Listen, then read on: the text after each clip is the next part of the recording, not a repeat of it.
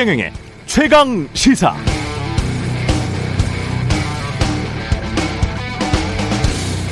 네, 윤석열 정부 인수위원회가 어제 110대 국정과제를 발표했는데요. 새 정부에 대한 국민의 염원을 이렇게 정의했습니다. 새로운 대통령이 공정하게 국정을 운영하면서 이념 편향과 분열을 극복하고 국력을 결집해 국민의 삶이 개선되기를 열망하는 것. 잘 봤습니다. 국민 염원은 그런 것이죠. 또 보수 정부가 추구한 더 큰 대한민국과 진보 정부가 추구한 더 따뜻한 대한민국을 동시에 추구하겠다는 국정 운영의 지향점. 여기에도 저도 동의합니다. 누가 이런 지향점에 동의하지 않을 수 있을까요? 다만 현실에 대한 구체적인 대처는 잘 깎여진 밤톨처럼 매끄럽게 다듬어진 180여 쪽의 선언문과는 다르죠.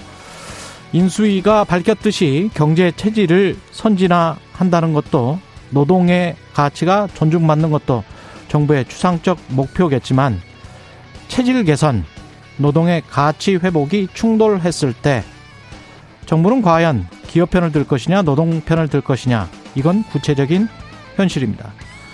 또 공정한 경쟁을 통한 시장 경제의 활성화라는 말도 공정을 강조할 것인가 시장을 강조할 것인가, 이에 따라서 정책의 방점이 때마다 다를 것이고, 부동산 정상화라는 것도 누구의 입장에서 정상화인가, 결국 누구의 이익을 더 챙겨주고 누구의 세금을 더 깎아주는 것이냐라는 현실적인 질문과 맞닥뜨리면 찬반이 팽팽한 논쟁거리가 될 겁니다.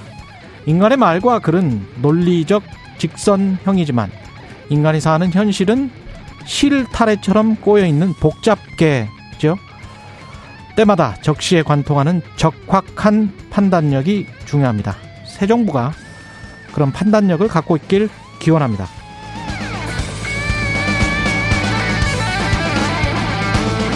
네, 안녕하십니까. 5월 4일 세상에 이익이 되는 방송 최경령의 최강시사 출발합니다. 저는 KBS 최경령 기자고요. 최경령의 최강시사 유튜브에 검색하시면 실시간 방송 보실 수 있습니다.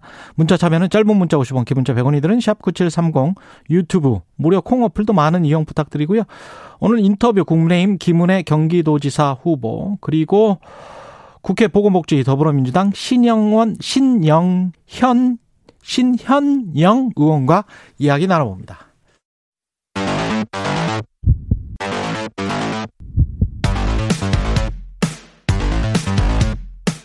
오늘 아침 가장 뜨거운 뉴스 언박싱. 네, 뉴스 언박싱 시작합니다. 민동기 기자, 김민아 시사평론가 나와 있습니다. 안녕하십니까? 안녕하십니까? 발음이 쉬워서 좋습니다. 민동기 기자. 김민아 시사평론가는 쉽습니다. 네, 신현영 의원은 네. 꽤 어렵네요. 한자 또박또박 예, 읽어야 됩니다. 신현영 의원. 네. 예, 그렇습니다. 김인철 장관 후보자는 자진 사퇴했습니다. 지난달 13일 후보자로 지명이 됐거든요. 예. 20일 만에 자진 사퇴했습니다. 어제 기자회견을 가졌는데 어떤 해명도 하지 않겠다. 모두 자신의 불찰이고 잘못이다. 윤 당선자에게 죄송한 마음 가눌 길이 없다. 이렇게 얘기를 했고요.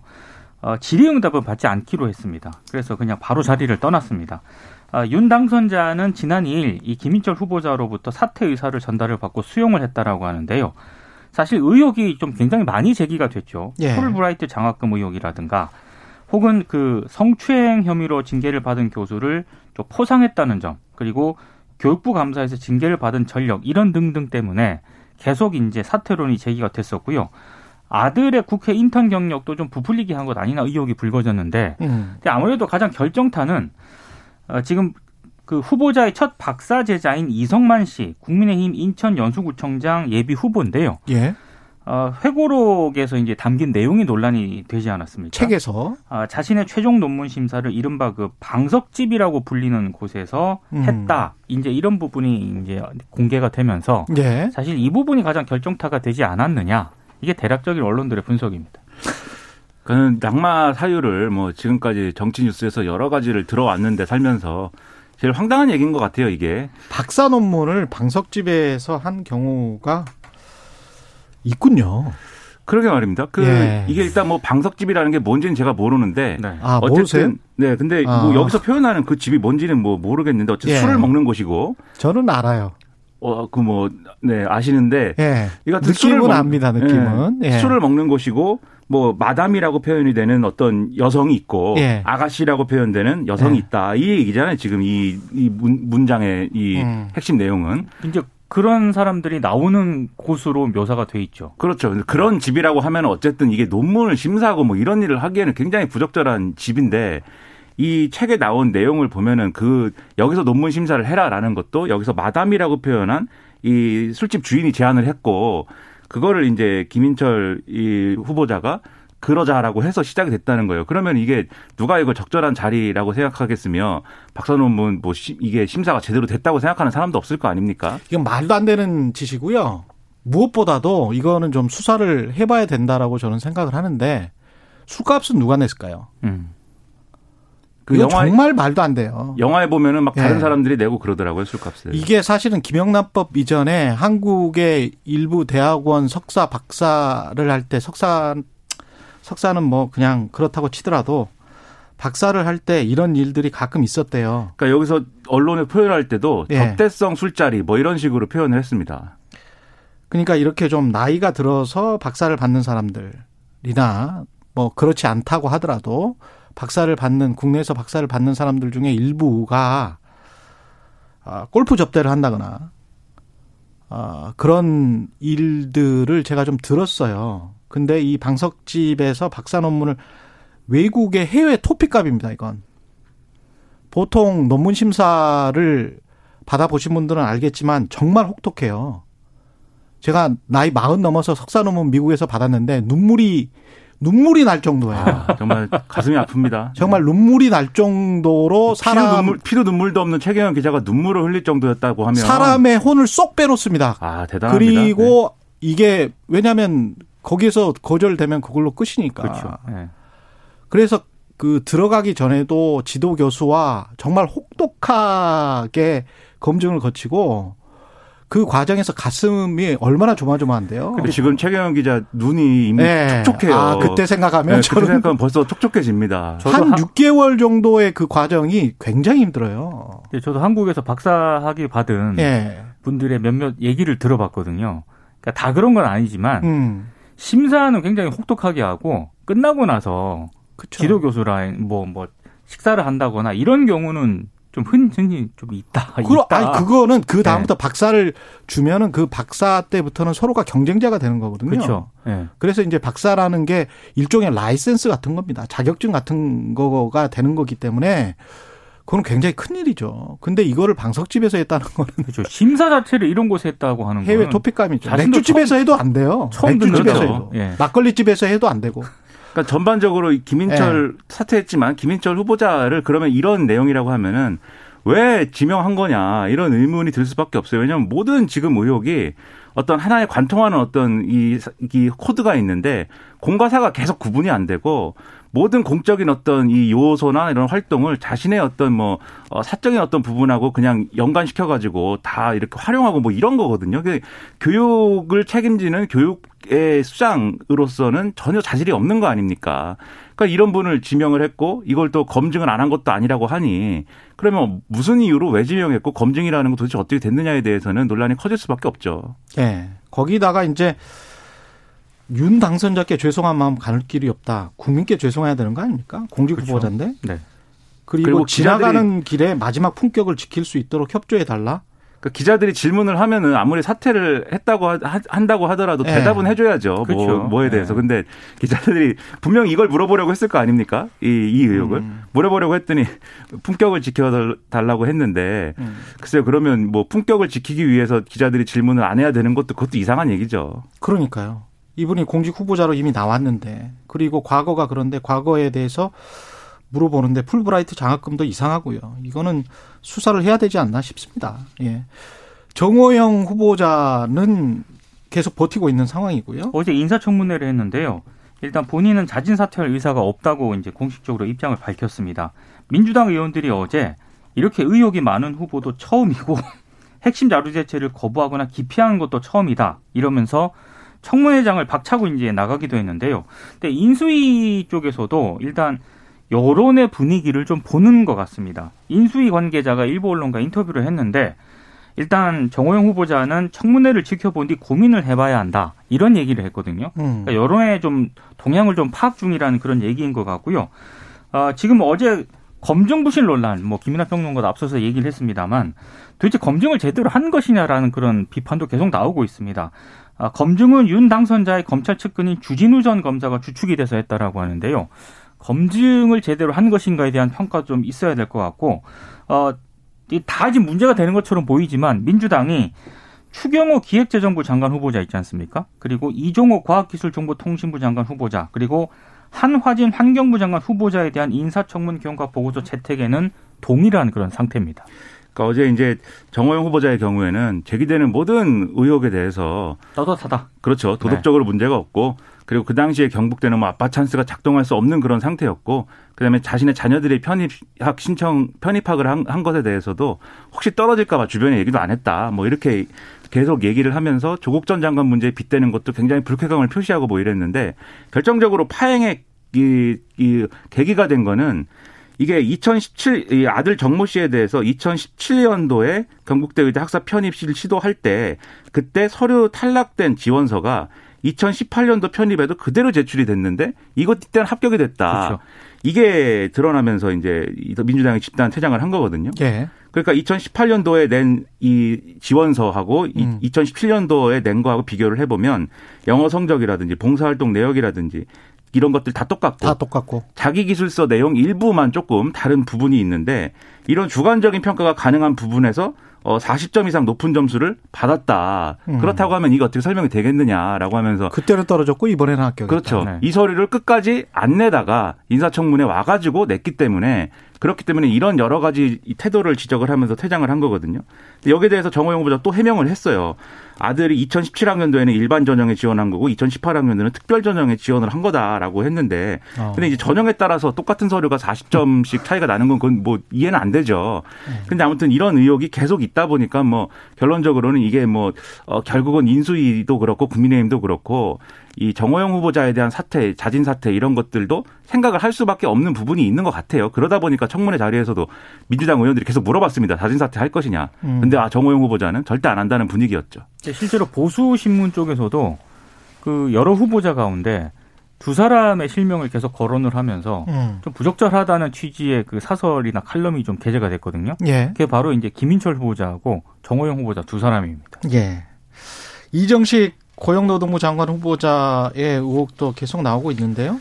이 고용노동부 장관 후보자인데 삼성그룹에서 2년 동안 총 1억이 넘는 수입을 올린 것으로 확인이 됐습니다. 이분은 원래 한국노총에 계셨던 분이죠. 그렇습니다. 그런데 이제 이정식 후보자 같은 경우에는 삼성전자 자문위원을 지내면서 월 200만 원씩 3,800만 원을 지급받은 것으로 일단 이 부분은 확인이 된 내용이거든요.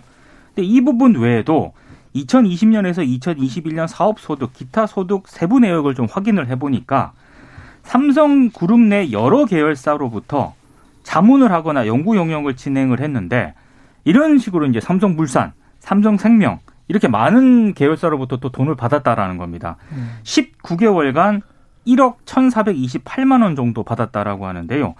여기 이제 소득 신고가 되지 않은 1월부터 4월 소득분까지 더하게 되면은 더 많은 어떤 그런 금액을 받았을 것으로 추정이 되고 있습니다.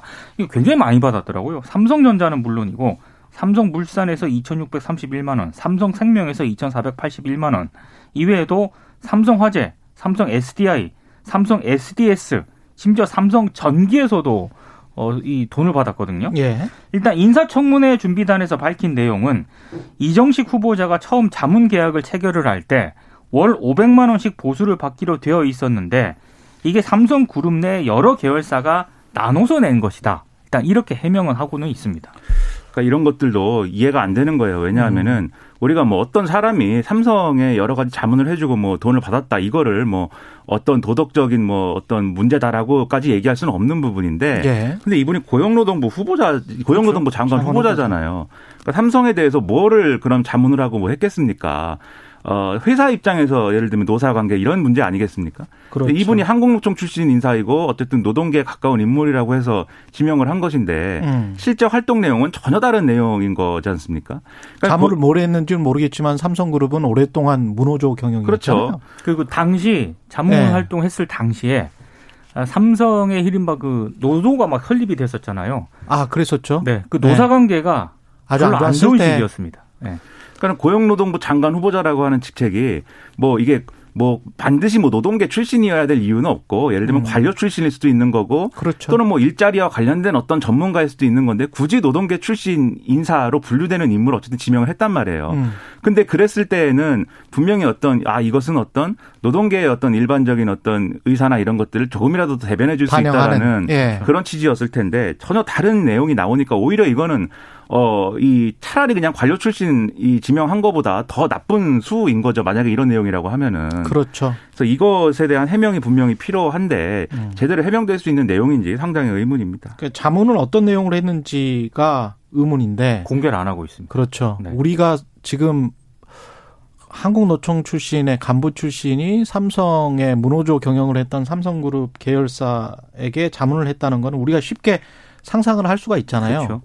그러니까 노조를 어떻게 상대를 하면 저 사람들의 키포인트가 있다. 마치 이제 국세청 특별조사반 했던 분들이 나중에 이제 그 절세 전략을 돕는 은행이나 법무법인의 절세 전략을 돕는 그런 어떤 사람으로 2억 3억에 스카우트 돼가는 경우들이 많거든요. 그러니까 뭐 예. 한덕수 총리 후보자 같은 경우도 이제 그런 거죠. 관료 출신이 김 위원장이 그렇죠. 갔다 뭐 이런 다 그렇죠. 비슷한 얘기입니다. 이게 사실 예. 따지고 보면 각 영역마다. 그래서 이거는 스스로 어떻게 보면 예 다음 그 단어는 생각이 나는데 이야기를 하지는 않겠습니다. 예 조금 이해상충이 스스로 몸에 밴 분이 아닌지. 양심에 관한 질문도 좀 있을 것 같고요. 한동훈 법무부 장관 후보자 관련해서는 딸이 스펙을 쌓기 위해서 엄마 찬스를 활용했다. 이게 무슨 내용이죠? 그러니까 지금 예. 그 현재 유명 국제학교에 다니고 있는데요. 예. 그 엄마도 지금 유명한 변호사입니다. 그렇습니다. 그런데 예. 국외 대학 진학을 준비를 하고 있다라고 하거든요. 근데 이제 국외 대학 입시에서는 봉사를 포함해서 이 수험생의 사회적 활동을 굉장히 중요하게 판단을 한다고 합니다. 그렇죠. 근데 지금 이 한동훈 후보자 딸 같은 경우에는 지난해 11월 미국과 한 지역 언론 인터뷰를 했는데요. 노트북 기부 사실을 공개를 한 적이 있습니다. 그러면서 굉장히 보람 있는 일이다라고 얘기를 했거든요. 근데 뭐 여기 복지관에다가 노트북을 기부한 것 자체는 굉장히 좋은 일이지 않습니까? 예. 근데 지금 논란이 되고 있는 그런 부분은 한겨레가 이걸 취재를 해보니까 노트북 기증 과정에 한동훈 후보자의 배우자, 지인인 기업의 법무 담당 임원이 연결구시를 했다는 겁니다. 그러니까 한 후보자와 배우자 진모 씨 그리고 이 법무 담당 임원 고모 씨가 모두 서울대 법대 동문이라고 하는데요. 그러니까 한마디로 엄마 찬스를 통해서 이제 해외 대학 준비하는 그런 과정에서 뭐 봉사 점수 활동이라든가 이런 거를 잘 따기 위해서 엄마 찬스를 활용한 것 아니냐라는 그런 의혹이 제기가 되고 있는 그런 부분인데. 네, 노트북을 기부를 했는데 그 네. 노트북이 대기업 재벌로부터 스폰을 받은 거 아니냐. 그런 거죠. 엄마 친구가 운영하는 기업으로부터 예. 온 이제 노트북인 거죠. 그렇죠. 우리나라에서 지금 노트북을 생산하는 기업은 제가 뭐 한 2개 정도밖에 생각 안 나는데. 근데 이제 이 회사에서 예. 사용하던 노트북을 연승했던 겁니다. 연한이 예. 다 된 거를 이제 교체하는 김에 기증했다 이제 이 얘기인데. 그렇습니다. 그러니까 쉽게 얘기하면 이 한동훈 후보자 딸이 고등학생이거든요. 예. 그래서 해외 대학을 가고 싶은 것 같고 그걸 준비하는 것 같은데 어쨌든 복지관에다가 노트북 50대를 어떤 기업으로부터 기증하게 했다라는 사실은 굉장히 다른 사람은 이제 할 수 없는 일이지 않습니까? 뭔가를 설득한 것 같은. 그렇죠. 예. 어른들을 잘 설득한 것 같은. 평가를 받을 만한 대목인데 거기에 이제 엄마 찬스가 동원이 됐다라고 하는 거는 또 다른 논란인 거죠. 일단 다른 부분 예를 들면은 뭐 한동훈 후보자 뭐 유명 전문 미술학원에 등록했다 뭐 이런 내용 그다음에 전자책 출판을 여러 개를 했다 뭐 이런 내용들 같은 경우에는 다른 어떤 이 유학이나 이런 부분들 해외 입시를 이 좀 준비하는 사람들하고 경쟁할 만한 뭐 대목이겠지만 이거는 뭐 거의 다른 사람은 흉내낼 수 없는 그렇죠. 부분이 아니냐. 그리고 이런 것들을 가능하게 만든 거는 결국 이 한동훈 후보자 배우자하고 그 배우자 친분이 있는 이 기업의 이제 그 임원 이 사이에 어떤 것들이 작용한 거 아니냐라는 게 한겨레 보도의 핵심 내용이거든요. 팩을 엄마 찬스로 쌓은 게 아니냐. 그렇죠. 요거는 좀 이 해명이나 이런 것들을 잘 따져서 판단을 해볼 필요가 있는 것 같고요. 한동훈 후보자 해명은 근데 뭐 이런 내용입니다. 서로 뭐 평소 그 기업의 임원인 배우자의 친분이 있는 그 사람도 그렇고 그다음에 이제 그 한동훈 후보자 딸도 그렇고 평소에 이런 뭔가를 이제 어려운 사람들을 해결해 주거나 뭐 복지관에 뭘 기부하거나 이런 데 관심이 많아 가지고 마음이 맞아서 그런 거다라는 얘기인데 예. 뭐 그렇게 볼 수도 있고 뭐 스펙 쌓기로 볼 수도 있겠습니다만은 우리가 대체적으로 생각하는 뭐 바가 있잖아요. 예. 그러니까 잘 해명을 좀 해야겠는데 청문회 일정은 또 미뤄졌습니다. 9일로. 그래서 뭐 잘 해명이 될지 이것도 잘 모르겠습니다. 이게 국제고등학교를 다니는 거 보니까 미국 국적자이기도 하나 보죠. 그렇습니다. 예. 예. 미국 국적이기도 하고 한국 국적이기도 하고. 예. 그리고 인수위가 대통령실 출입할 기자들에게 신원에 관해서 자세히 쓰라고 했는데 이게 이렇게까지 자세히 쓰라고 합니까? 어제 기자들이 굉장히 좀 화가 많이 났던데요. 예. 그 새 정부 대통령실 출입 기자 신청을 위한 신원 진술서를 제출해 달라고 요청을 했거든요. 근데 여기에 본인과 배우자 그리고 미혼인 자녀의 부동산과 동산, 채무, 정당 사회단체 활동 내역, 해외 거주 사실, 부모 배우자 자녀, 배우자의 부모의 직업과 직책 이거를 명기하라는 내용도 되어 있고요. 특히 취재원이 노출될 수 있는 친교 인물의 정보를 적으라고 했고 친교 인물? 네. 친한 사람 누구냐 이거죠. 그리고 북한에 거주하는 가족이 있으면 이런 내용도 담으라고 했습니다. 그리고 문건의 마지막에는 기재사항을 누락하거나 허위로 기재할 경우에 국가공무원법 등 관계 법령에 따라 불이익을 받을 수 있다는 사실을 고지받았다는 걸 확인한다. 이 내용에 서명을 또 하라고 돼 있거든요. 기자 공무원 아니잖아요. 그렇죠. 이게 그래서 두 가지 중에 하나인데 첫 번째로는 기자를 생각하는 방식이 일반적으로 우리가 생각하는 거랑은 달랐는가 이게 의문이 첫 번째가 있고요. 공무원이라고 생각하나 이런 의문이 이게 인수위 뭐 이 출입 기자 대통령실 출입 기자가 아니고 이게 무슨 뭐 공보처 공무원 뽑는 것도 아니고 그래서 왜 그런 생각을 했을까라는 거 첫 번째. 두 번째는 장관 후보자에 맞먹는 수준의 검증 아닙니까? 그러니까요. 두 번째는 그 혹시 이 양식을 잘못 줬나 다른 걸 다른 사람한테 줘야 될 것인데. 네. 네. 잘못 나갔나 이런 생각도 들고요. 의문인데 예를 들면 북한에 가족이 있느냐 물어서 기자한테 그걸 물어봐서 뭐 하려고 그러는 거냐. 뭐 이상가족 찾아줄 겁니까? 그런 걸 왜 물어보는지 의문이고 친교 인물은 또 뭐냐는 거죠. 예를 들어 제가 거기다가 최경영, 민동기 적어 내면은 출입 못합니다. 출입 안 시켜주는 겁니까? 출입 되죠. 잘 되죠. 잘 될 겁니다. 네. 최경영 기자 훌륭한 사람을 알고 지내시네 이렇게 하면서 추측을 했는데 첫 번째 기자들에게 새로 교보한 양식이라면 이런 양식을 만들고 그걸 승인한 책임자가 있을 거 아니에요. 그렇죠. 그 책임자는 책임져야 될 것 같고요. 이거는 말도 안 되는 양식이고 두 번째는 인수위나 인수위 전문위원들에게 받았던 양식을 잘못 그 부침해서 메일로 보낸 것이라면 그것도 좀 이상합니다. 왜냐하면 친교 인물이 있어요. 그리고 재산 내역과 부모 배우자의 재산 내역을 자세히 쓰라고 하는 거는 인수위 전문위원이라고 할지라도 그게 왜 필요하죠? 인수위에서? 인수위 해명이 이렇습니다. 친교 인물이 왜 필요해요? 근데 그런 내용이면 인수위가 그렇게 해명을 했어야 되는데 예. 아닌가 봐요. 민동기 기자님 볼 때는. 인수위가 이렇게 해명을 했어요. 대통령 집무실과 기자실이 한 공간에 있어서 보안이 강화됐기 때문이다. 근데 저는 이 해명을 듣고 더 이해가 안 가는데요. 더 이해가 안 가는 부분은 소통을 강화하기 위해서 집무실을 옮긴다고 했잖아요. 그렇죠. 예. 근데 지금 보안을 강화시킨다는 거잖아요. 그럼 이게 서로 상치되는 거 아닙니까? 보안을 강화하는 거하고 소통을 강화하는 거하고는 모순되는 측면이 있고요. 네. 그다음에 국정과제 110대 과제 중에 아주 중요한 과제가 있어요.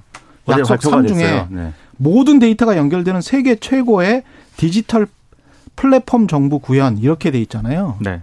그럼 모든 데이터가 연결이 된다는 건 모든 정보가 연결이 된다는 건데 그렇다고 친다면 서구식의 브리핑 시스템처럼 출입기자 제도를 그냥 아예 없애버리고 1인 미디어까지 메일로 본인들이 이야기할 것들, 보도자료들, 브리핑 내용들을 그냥 다 쏴주면 됩니다. 그렇습니다. 신원이 확인된, 기초적인 신원이 확인된 다 대한민국 국민들이고 유권자들 아닙니까? 그 사람들을 왜 못 믿어요? 그러면 우리나라의 뭐 그 기자들이라는 게 저까지 포함해서 뭐 한 10,000명, 20,000명 될 거 아닙니까? 네. 그러면 해주면 되잖아. 아주 간단하게 디지털로. 클릭 한 번으로 다 끝나는데. 그렇지 않습니까? 그리고 그것과 관련된 담당자 이름과 전화번호 넣어주면 거기와 관련된 그쪽에 관심이 있는 기자는 전화를 해보면 될 거 아니에요. 그렇죠. 더 취재를 하려고 하면. 담당자 전화번호 있거든요. 그럼 소통이 훨씬 더 강화되죠. 네.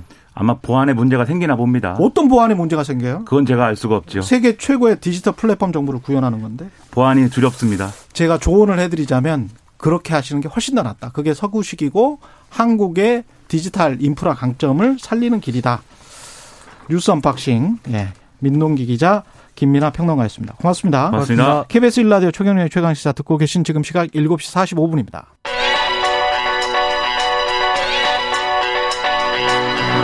최강시사 박대기의 눈. 네, 박대기의 눈. KBS 박대기 기자 나와 있습니다. 안녕하십니까? 네, 안녕하십니까? 예. 저출산 고령화 문제 이번에 인수위에서도 많이 논의가 됐는데 네. 어떤 내용들인지 오늘 그 내용과 문제점 알아보겠습니다. 예. 예. 우선 인수위에서 인구정책 5대 전략이라는 것을 밝혔는데요. 예. 그 인수위에서 인구 태스크포스라는 걸 가동을 했습니다. 그 서울대학교 조영태 교수라고 요즘 이제 유튜브 강연으로 많이 유명이신 그 인구, 저도 경제쇼에서 한 2번 인터뷰한 것 같습니다. 예, 인구 전문가 계신데 예. 이분 등 여러 사람이 참여를 해서 인구정책 5대 전략을 밝혔는데요. 5대 전략 내용부터 보면은 첫 번째가 격차 완화가 있습니다. 그 조영태 교수의 평소 생각이 수도권 집중 때문에 저출산이 발생했다 이런 생각을 가지고 있거든요. 예. 우리나라는 서울만 젊은 사람들이 고집하게 만들고 또 치열한 경쟁이 있는 사회다 보니까 이 경제적일 뿐 아니라 심리적으로 이 초고밀도 고집적된 그런 경쟁 상황에서 살고 있기 때문에 결국은 출산을 안 한 거다 이런 생각인데요. 그래서 수도권에 집중되는 인구를 지역으로 분산을 할 길을 만들자라는 것이 첫 번째 전략이 되겠습니다. 제가 최근에 인터넷 댓글 중에 좀 공감했던 것이 예. 서울에는 둥지가 없고 지방에는 먹이가 없어서 새끼를 낳을 수 없다 이런 댓글인데요. 예. 서울에는 워낙 사람들이 많고 또 집값이 비싸다 보니까 서울에서는 내 집 마련이 어려워서 결국은 출산을 기피한다고 보고 또 지방에는 일자리 소득이 낮기 때문에 결국은 출산을 기피한다 이런 내용입니다. 그래서 예. 많이 공감을 하시던데요.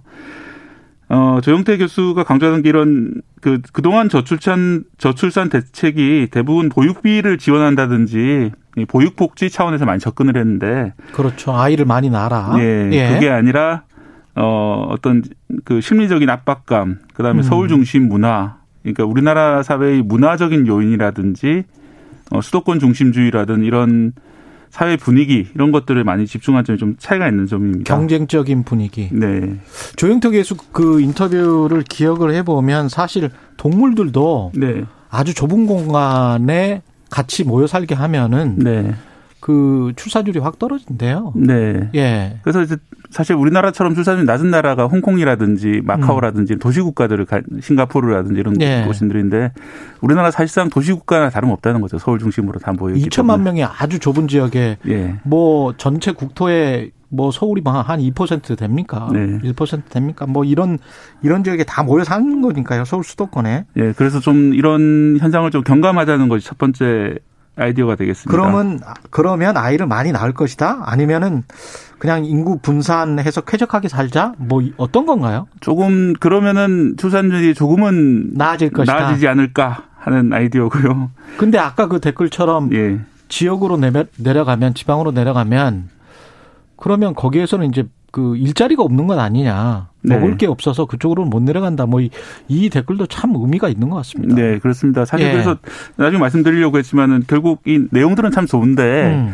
구체적으로 어떤 식으로 그러면 지역의 일자리를 만들고 수도권 집중을 완화할 것이냐. 그렇지. 이런 구체성이 좀 많이 떨어진다 이런 비판을 받고 있습니다. 인구 정책하고 경제 정책, 지역 균형 발전 정책하고 맞물려서 이제 돌아가야 되는 건데. 네. 그래서 이제 조영태 교수를 중심으로 하는 인수위에서 내세우는 두 번째 전략은 뭡니까? 인구 정책. 두 번째는 공존입니다. 인구가 줄어드는 것을 좀 받아들이고 정년을 연장해서 더 많은 사람들이 일하게 하자 이런 내용인데 그런데 예를 들어서 지금 회사에 계신 분들이 계속 회사에 있으면은 영원히 부장하고 있으면 청년들이 희망이 없다는 거죠. 예. 그러니까 언제 들어왔느냐 이런 입사 연도나 나이에 따라 가지고 직책이나 권한을 주지 말고 실제 하는 일로 이 권한을 배분하자. 젊은 사람들이 더 위에 상사가 되고 나이 든 사람들이 부하가 돼서 일하는 그런 문화도 만들어보자 하는 것이 공존입니다. 예. 세 번째는 지속 성장인데요.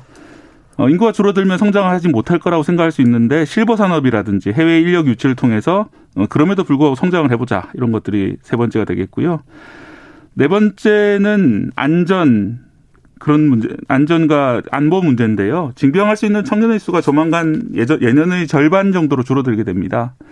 그 상황에서 어떻게 국방이나 치안을 할 것이냐 이런 건 로봇의 도움을 받아야 된다 이런 내용들이고요. 마지막은 그동안 우리나라가 해왔던 것들입니다. 인구 감소를 좀 완화를 해보자.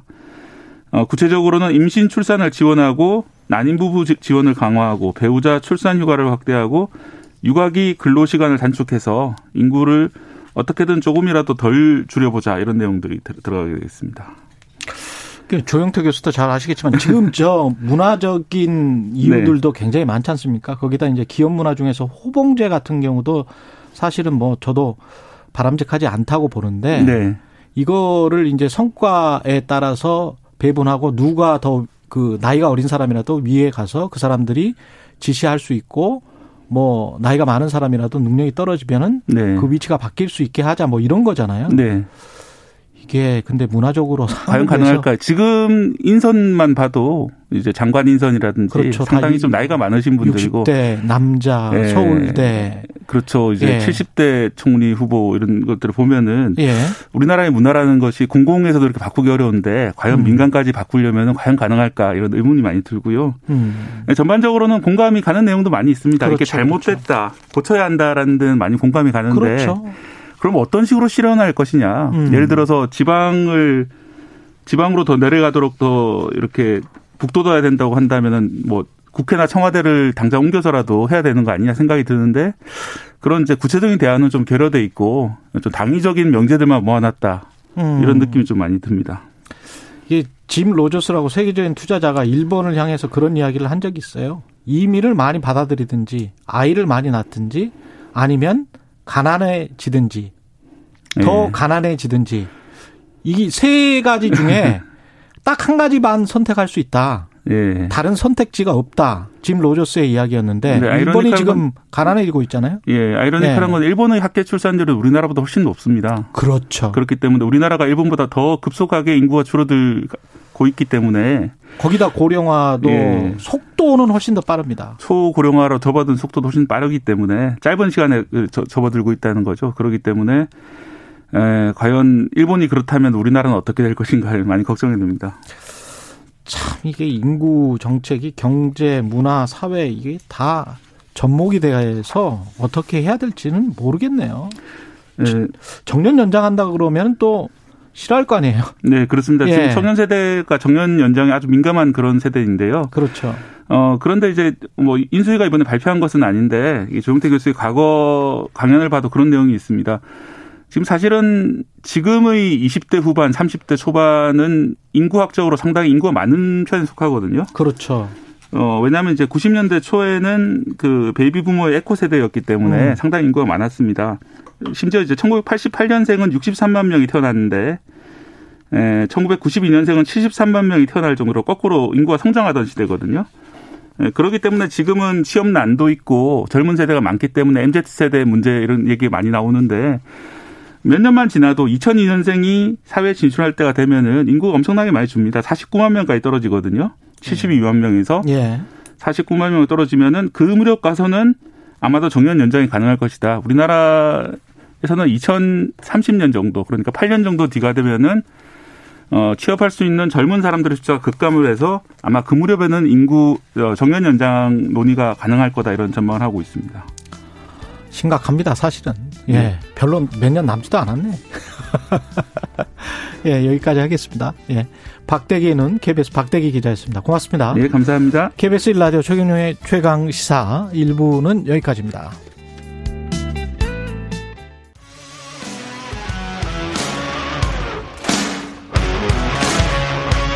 오늘 하루 이슈의 중심. 최경영의 최강 시사. 네, 6일 지방선거 일정이 다가오면서 격전지마다 뜨거운 선거전 한창입니다. 오늘은 수도권 최대 승부처, 최대 격전지 경기도 다시 국민의힘 김은혜 경기도지사 후보 만나보겠습니다. 안녕하세요, 후보님. 안녕하십니까, 앵커님 김은혜입니다. 예, 지금 좀 많이 돌아다니셨을 것 같습니다. 특히 이제 윤석열 네. 당선인과 함께 네. 수도권 곳곳을 다니셨던데 네네. 민심의 어떤 흐름, 느낌은 어떻게 보고 계세요? 네, 일단 제가 요즘 이제 배낭 메고 경기도를 다니고 있는데요. 예. 저 후보로서는 출발 자체가 좀 늦었고 경쟁 후보분들이 대선 주자셨는데 당초에는 이제 주민분들도 김은혜가 될까라는 의구심을 가지셨다가 최근에 더 기대된다, 잘해봐라는 응원의 목소리를 듣고 있고요. 이젠 시작입니다. 좀 더 낮은 자세로 다가가고 귀를 더 열고 듣겠습니다. 그리고 공약에도 반영하는 그런 과정을 계속하고 있는데요. 지금 당선인의 경기도 방문과 관련해서 질문을 주셨을 때 답을 한다면 예. 지난 4월 말에 당선인이 충청도를 방문했을 때 충남도의 양승조 지사, 충북도 이시종 지사가 동행하면서 지역 현안을 적극적으로 건의했습니다. 예. 그러니까 이제 김동연 후보의 논리대로라면 윤 당선인이 민주당 출신 도지사 선거운동하러 간 게 됩니다. 근데 그때는 아무런 얘기 없다가 윤 당선인이 경기도에 방문하고 제가 동행하니까 선거 개입이라고 주장하는 건 초조함의 발로라고 저는 생각하고요. 예. 또 역으로는 경기도 발전은 또 경기도 도민분들의 더 나은 삶의 개선은 새 정부의 여당의 강력한 추진력이 아니면 즉 국민의힘 새 정부의 추진력이 아니면 불가능하다는 것을 역으로 인정하신 셈이라고 저는 생각합니다. 예. 그리고 당선인이 6월 1일까지 가만히 있어야 한다. 그렇게 말씀하시는 건 국민 여러분들께서 상식선에서 판단하실 거라고 생각합니다. 그것은 도지사가 되려는 사람이 대통령 당선인에게 지역 현안을 설명할 기회가 있다면 당연히 쫓아가야죠. 하나라도 더 설명하고 해결해야죠. 저는 그것이 도지사가 되려는 사람의 기본 자세라고 생각합니다.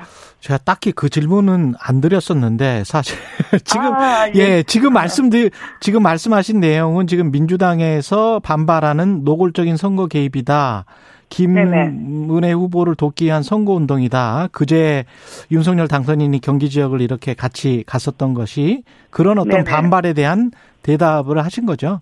네, 네. 맞습니다. 네. 그 일기 아무래도 이쪽이 이제 경기 지역에 일기 신도시가 많지 않습니까? 일산, 분당 뭐 그렇습니다. 이런 쪽이 있기 네. 때문에 그쪽에 재건축이든 리모델링이든 뭐 이런 것들 때문에 관심이 많으실 것 같아요.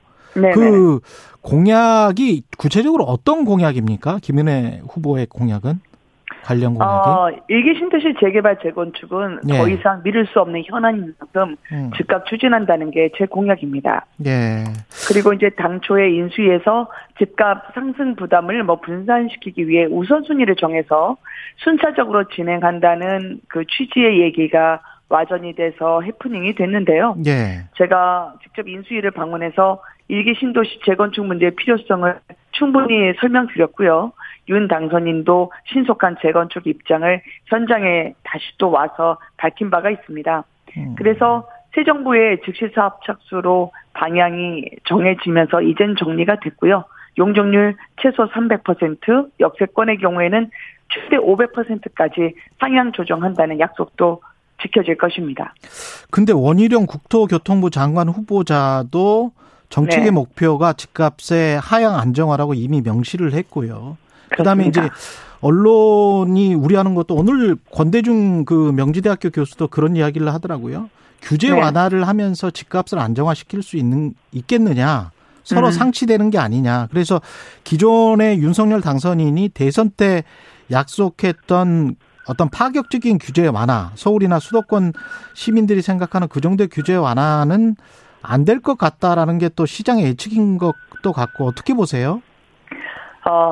그 같은 비유는 충분히 뭐 우려하셔서 나오신 거라고 생각은 들지만 예. 마치 코로나로 인해서 소상공인 자영업자분들이 힘들 때 재정을 풀게 되면 물가 상승 압력이 더 가해진다는 것과 마찬가지 이치라고 생각합니다.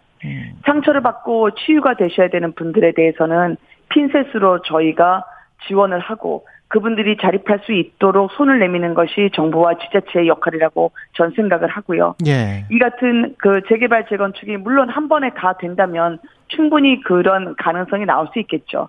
그렇지만 재건축이라고 하는 것은 추진위를 결성하고 그리고 인가와 승인 과정을 거쳐서 입주가 될 때까지는 5년에서 10년 정도 걸리는 게 통상의 관례였습니다. 물론 저희는 이 절차를 압축적으로 규제를 풀어서 한 번에 다 처리할 수 있는 패스트트랙을 가자는 입장이지만 순환 재개발 재건축, 즉 이주단지를 정해서 어느 한 곳부터 우선순위를 갖고 시급한 곳부터 순차적으로 해나간다면 저는 이 부분에 대한 우려는 충분히 상쇄할 수 있을 거라고 생각합니다.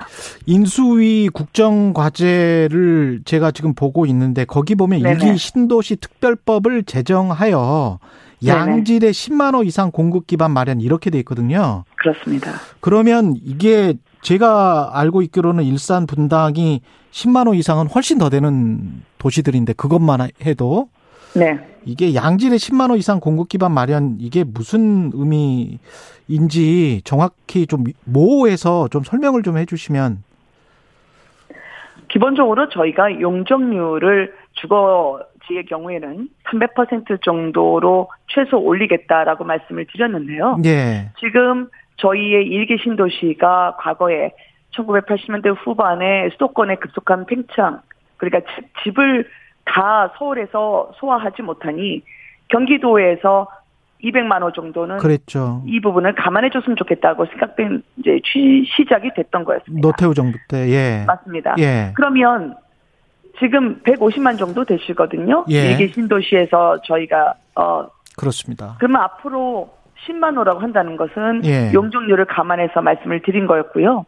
그리고 지금 30년의 영광이라고 하지만 신도시에 지금 많은 주민분들이 녹슨 배관과 그리고 석면 덩어리가 떨어지는 주차장과 그리고 갈라진 틈새 사이에서 이 집이 언제 혹시 어떻게 될지 모른다는 불안감에 시달리고 있습니다. 그러면 이분들에게 필요한 것은 생계, 생존입니다.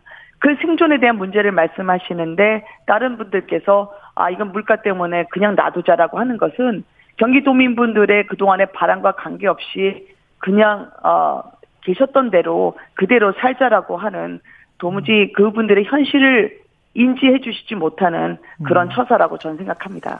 일산대교 무료화와 관련해서는 후보님 입장은 무료화를 해야 된다. 네, 저는 무료화 공론화에 대해서는 진작부터 말씀을 드렸고요. 예. 그리고 저희가 그동안에 국비를 투입하면서 민자까지 같이 갔던 부분은 나중에 요금을 추가로 저희가 인하할 수 있는 부분 그리고 무료화할 수 있는 부분을 지자체 간 협의가 필요하다라고 예. 말씀드린 바가 있습니다. 일산대교 무료화는 지금 현재 소송 중에 진행되고 있죠. 그렇죠, 그렇죠. 그렇지만 저희가 고양이라든지 김포 쪽의 지자체와 협의해서 무료화에 대해서 즉각적으로 같이 한번 협의에 착수하자. 제가 먼저 제안드린 바가 있습니다. 그리고 수원군공항 이전 문제 이거는 어떻게 되는 건가요? 수원군공항 이전 문제 같은 경우에는요. 예. 이미 국가 안보를 위해서도 많은 분들이 희생을 해 주셨고요. 그리고 이 소음 피해에 굉장히 많은 분들이 시달렸었습니다. 그래서 제가 훨씬 전에 수원군공항 이전을 분명히 하고요. 그리고 대체지에 대해서는 저희가 민간 국제공항을 경기 남부 쪽에 한번 세워서 주민분들이 과학적으로 그리고 4차 산업혁명에 준하는 테크노밸리를 세우는 데 있어서 거점을 확보하면서도 교통도 원활하게 진행될 수 있는 그런 주민들의 인센티브를 충분히 보장해드려야 된다라고 말씀을 드렸고요. 당선인도 수원군공항 소음피해 주민 면담을 진행하면서 새 정부가 이제 시작이 되면 원만한 이전 장소를 찾아내고 이전 장소에 대해서는 중앙정부가 대폭 지원하겠다고 약속을 한 바 있습니다. 그래서 군공항 이전은요. 상호 간의 지자체 간 협의를 넘어서 중앙정부의 확고한 의지가 없으면 그게 진행이 되기 어렵습니다. 웬만한 시행사들은 이것이 수익이 나지 않는다고 엄두 나지 않는다고 도전하지 않는 분야거든요. 그래서 대통령 당선인이 약속을 한 만큼 그 약속이 지켜질 수 있도록 계속 건의드리고 확인하고 재촉하겠습니다. 예. 그리고 그 분당갑 보궐선거를 해야 되는데 그 지역구 의원이셨기 때문에 안철수 네. 인수위원장이 나올 것 같다라는 언론 보도들이 있는데 어떻게 보십니까? 아, 공천은 제가 하는 게 아니어서 당에서 네, 잘 판단하실 예. 거라고 생각을 합니다. 예, 그리고 대한민국 그 IT 산업의 심장 테크노밸리가 위치한 곳이기 때문에요. 안철수 위원장님을 포함해서 어떤 분이든 주민분들의 상처를 치유하고 미래 산업의 분당 판교를 이끌어갈 리딩할 수 있는 식견을 갖추고 계신 분이라면 저로서는 환영입니다. 예, 민주당 이야기도 좀 여쭤볼게요. 민주당 같은 경우는 이재명 민주당 상임고문이 뭐 분당갑인지 인천 계양을인지 요새는 또 인천 계양을 이야기를 하고 있는 것 같은데 네네. 그 가능성이 있다고 보세요? 국민의힘 쪽에서는 어떻게 보십니까? 그 상대당 사정이기 때문에 예. 제가 헤아리기는 좀 어렵고요. 예.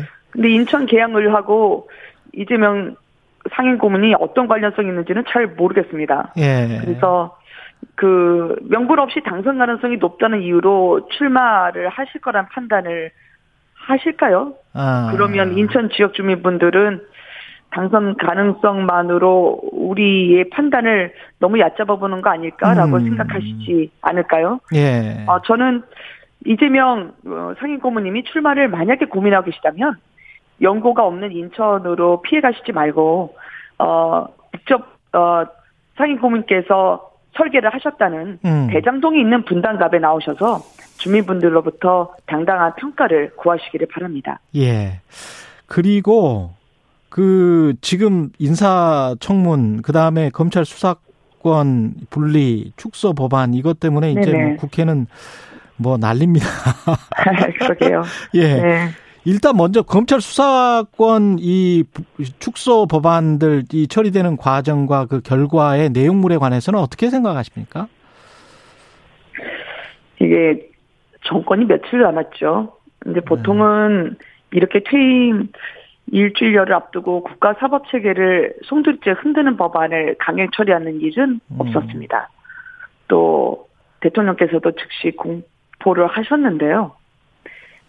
저는 그 과정에서 민주당이 보여줬던 위장탈당이나 소수의견 무시나 회계 쪼개기나 여성 국회의원에 대한 폭력은 저는 의회 민주주의에서는 있어서는 안 될 사례들만 모은 막장 드라마였다고 생각합니다. 그리고 고민 한 번 없이 국무회에서 의결 공포가 되는 걸 보는 국민들께서는 이렇게 생각하실 것 같습니다. 도대체 감추고 싶은 게 얼마나 많길래 저렇게 서두르지? 라는 의구심 말이죠. 저는 검수완박으로 인해서 앞으로 죄를 지으신 분들, 지난 5년간의 모든 범죄 의혹들이 이제 포근이 덮여진 만큼 발 뻗고 주무실 거라 생각합니다. 그리고 그 피해는 온전히 국민들이 받게 되실 거라 생각합니다. 그래서 이 엄청난 일을 저지른 민주당을 저는 지방선거에서 국민들께서 반드시 표로 심판해 주실 거라고 확신합니다. 네. 그 인선과 관련해서는 지금 김인철 사회부총리 후보자가 자진 사퇴했고 야당이 될 민주당에서는 한덕수, 한동훈, 정호영 후보자까지 사퇴를 네. 해야 된다 이렇게 지금 이야기를 하고 있지 않습니까? 네네. 그 충분히 사퇴할 만한 어떤 이유들이 있다라고 보십니까? 아니면은 좀 억지다라고 보십니까? 저는 일단 장관 후보자의 인선 기준과 관련해서는 능력과 그리고 실력으로 국민들로부터 신뢰를 받을 수 있는 그런 통합과 화합의 정부를 구상한다는 그런 인선 기준으로 마련된 것으로 알고 있습니다. 예. 다만 이제 공직자가 되려는 분들에 대한 국민분들의 눈높이가 상당히 높아져 있죠. 그리고 인수위는 인사검증을 했고 국회도 송곳검증을 해야 하는 것이 당연한 의무였겠죠. 예. 저는 후보자의 적격 여부는 청문회에서 그 송곳검증과 진솔한 답변, 충분한 소명으로 가리는 것이 좋다고 생각합니다. 물론 저희도 검증 과정에서 만약에 잘못이 확인된다면 그 부분에서도 우리 스스로 내로남불이 없겠다라는 말씀을 드리지만 또한 청문회도 발목 잡기로 변질된다면 목리로 비춰질 수 있다는 점을 민주당은 알아야 된다고 생각합니다. 예, 마지막으로 김은혜가 만드는 경기도 어떤 모습일지 그리고 네. 왜 김은혜가 경기도지사가 되어야 될지 말씀해 주십시오. 경기도민요. 예. 크게 세 가지 부류가 있는 것으로 전해집니다.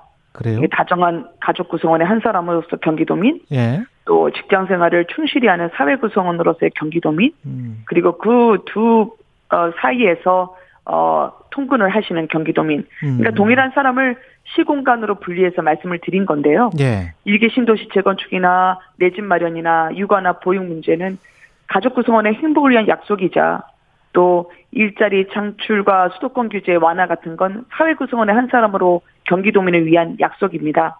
또 통근은 GTX를 포함한 교통망 확충이고요. 입체적으로 도민 한 분 한 분의 생활을 제가 현장에서 지금 듣고 공약을 준비하고 발굴해서 말씀드리고 있습니다. 저는 말보다 발이 빠른 사람입니다. 그리고 청와대와 기업에서의 임원을 거치면서 현장에서 원하는 목소리를 어떻게 실질적으로 체감할 수 있게 반영시켜드리는지를 훈련받고 검증받아온 사람이라 생각합니다. 71년생 김은혜인데요. 젊고 역동적인 도지사로 변화가 필요한 경기도에 미래를 가져오도록 하겠습니다. 그래서 이번 선거는 미래 대 과거라고 제가 말씀을 드렸는데요. GTX를 타고 김은혜와 함께 미래로 가시는 경기도, 그리고 누군가에게 방탄조끼를 끼워서 과거로 가는 그 구도는 막아주십사, 함께 미래로 가주시기를 호소드립니다. 알겠습니다. 국민의힘 김은혜 경기도지사 후보였습니다. 고맙습니다. 감사합니다. 오늘 하루 이슈의 중심, 당신의 아침을 책임지는 직격 인터뷰. 여러분은 지금 KBS 1라디오 최경영의 최강시사와 함께하고 계십니다.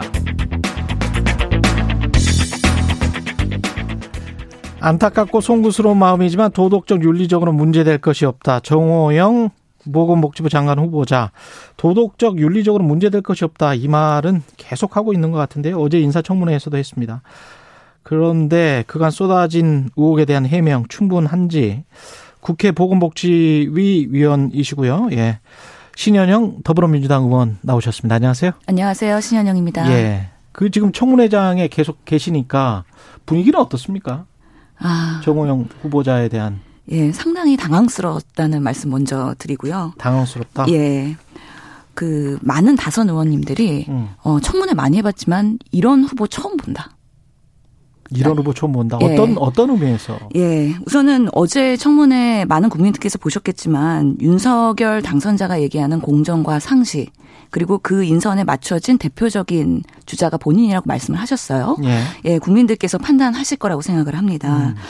특히 저희 여성 초선 의원들은 상당한 모욕감을 느꼈습니다. 왜요? 특히 정호영 후보자 이전에 여성 그 편견에 가진 칼럼 혹시 아시나요? 출산하면 애국자, 암 특효약이 결혼이다. 이런 칼럼을 쓰셨었는데 여성에 대한 그 편견이 상당하신 분인데 여성 의원들이 질의할 때마다 그 대답이 상당히 태도도 아주 거만했고요.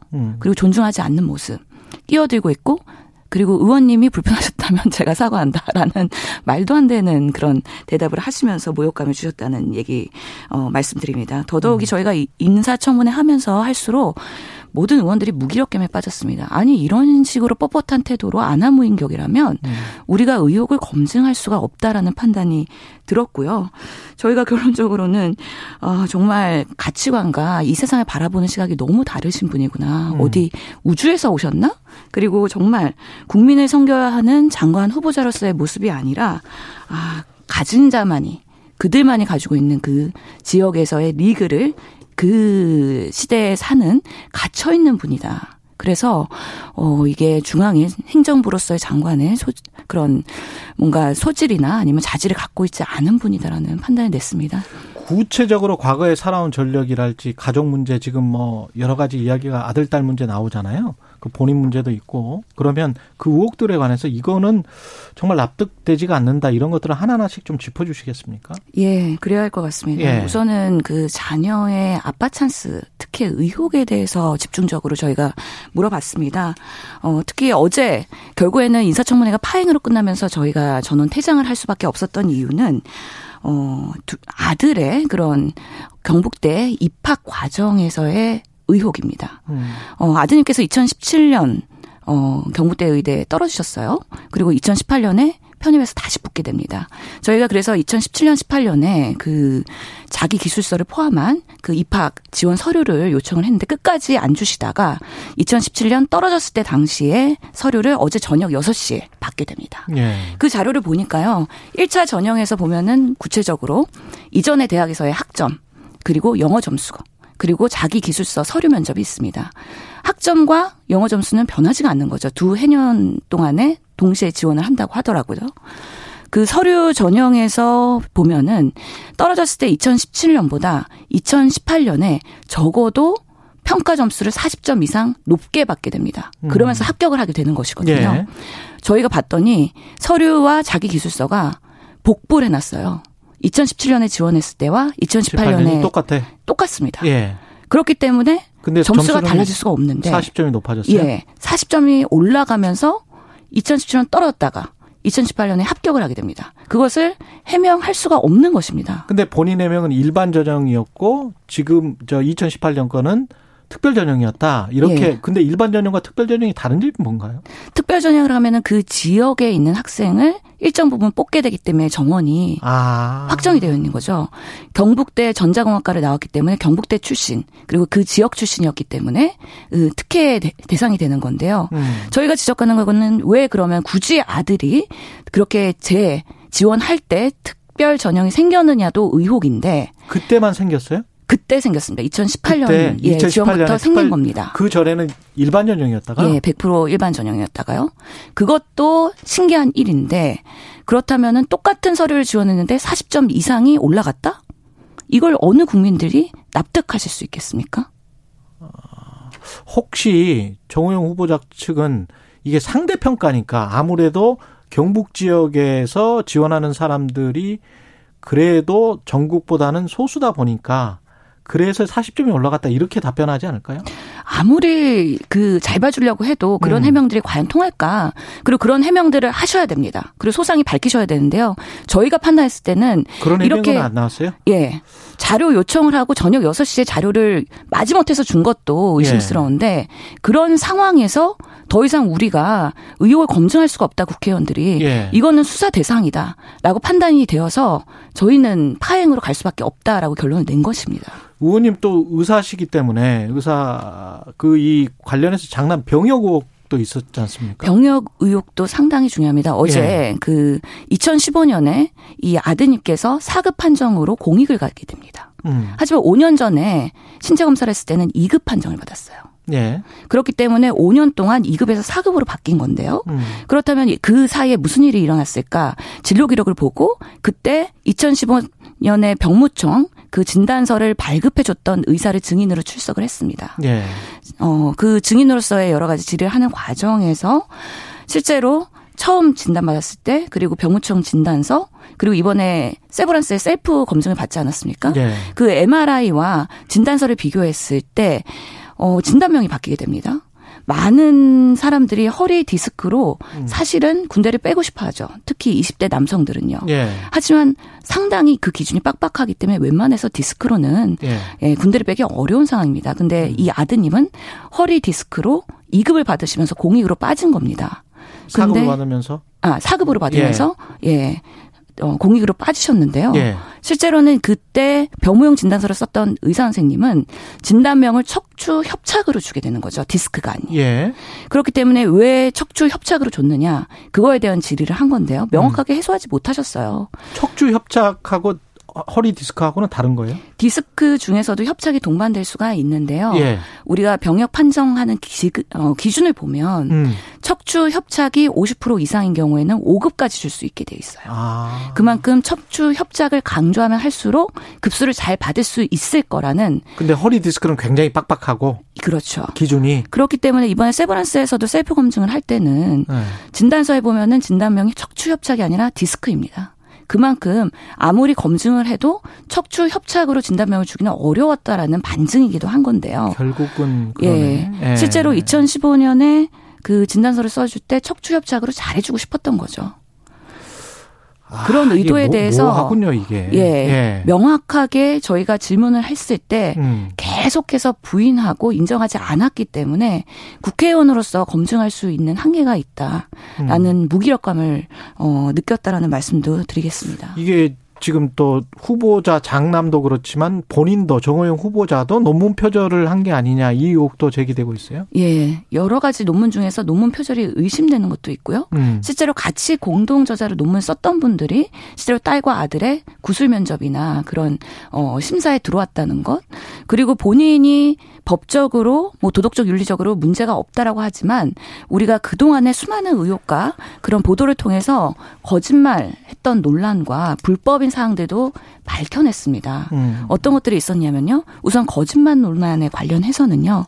본인들의 경북대 시스템으로 봤을 때 딸 아들이 지원하는 당시의 심사위원들은 지원자들의 이름과 성명을 알 수가 없다.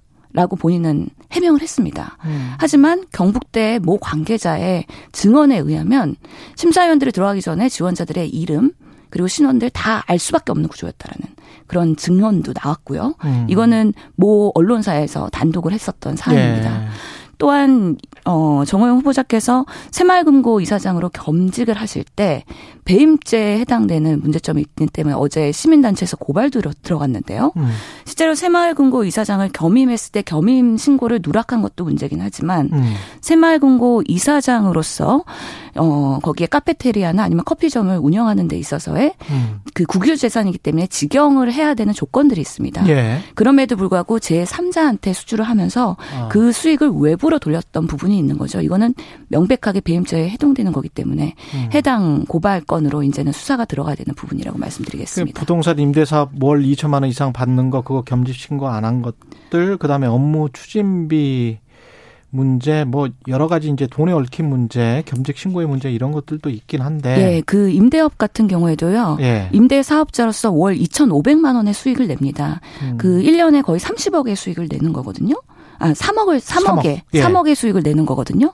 그럼 병원장의 그런 연봉이 2억 5천으로 되어 있기 때문에 실제로 임대업으로 수입을 훨씬 더 많이 올릴 수밖에 없는 시스템이었던 거죠. 그럼에도 불구하고 법과 원칙에 맞춰서 하지 않은 것에 대해서 이런 겸손한 태도로 송구하다고 국민들께 고개를 숙여도 부족할 반면에 떳떳하게 나는 당당하다. 그리고 윤석열의 공정과 상식에 맞는 인선이다. 이렇게 말씀하시는 거 보고 저희가 할 말이 없었습니다. 마지막으로 정치적으로 이게 혹시 정호영 카드를 마지막으로 버리는 카드로 민주당은, 국민의힘이 마지막으로 버리는 카드로 끝까지 버텨라. 그리고 나머지 후보들을 보호하는, 그렇게 지금 생각을 하고 계십니까? 혹시? 실제로 그럴 수 있다라고 판단을 했었죠. 왜냐하면 윤희숙 전 의원, 하태경 아니면 국민의힘의 내부에서도 이분은 문제가 있다. 그래서 사퇴해야 된다라는 소신 발언이 나왔기 때문에 예. 끝까지 방패막이를 하는 거 아닌가라는 의심을 하긴 했는데요. 예. 지금으로 봤을 때는 그런 당당한 태도로 언제까지 갈지 모르겠습니다. 국민의힘의 지지율이 이렇게 8% 이상 떨어지고 있음에도 불구하고 버티고 있는 이유를 저희가 납득할 수는 없고요. 사실 그런 시각에서의 장관이 국민을 섬기고 약자를 배려할 수 있는 정책을 과연 수행할 수 있을까? 저희는 지속적으로 문제 제기를 할 예정이라는 말씀드리겠습니다. 국회 보건복지위 소속 신현영 더불어민주당 의원이었습니다. 고맙습니다. 감사합니다. 네.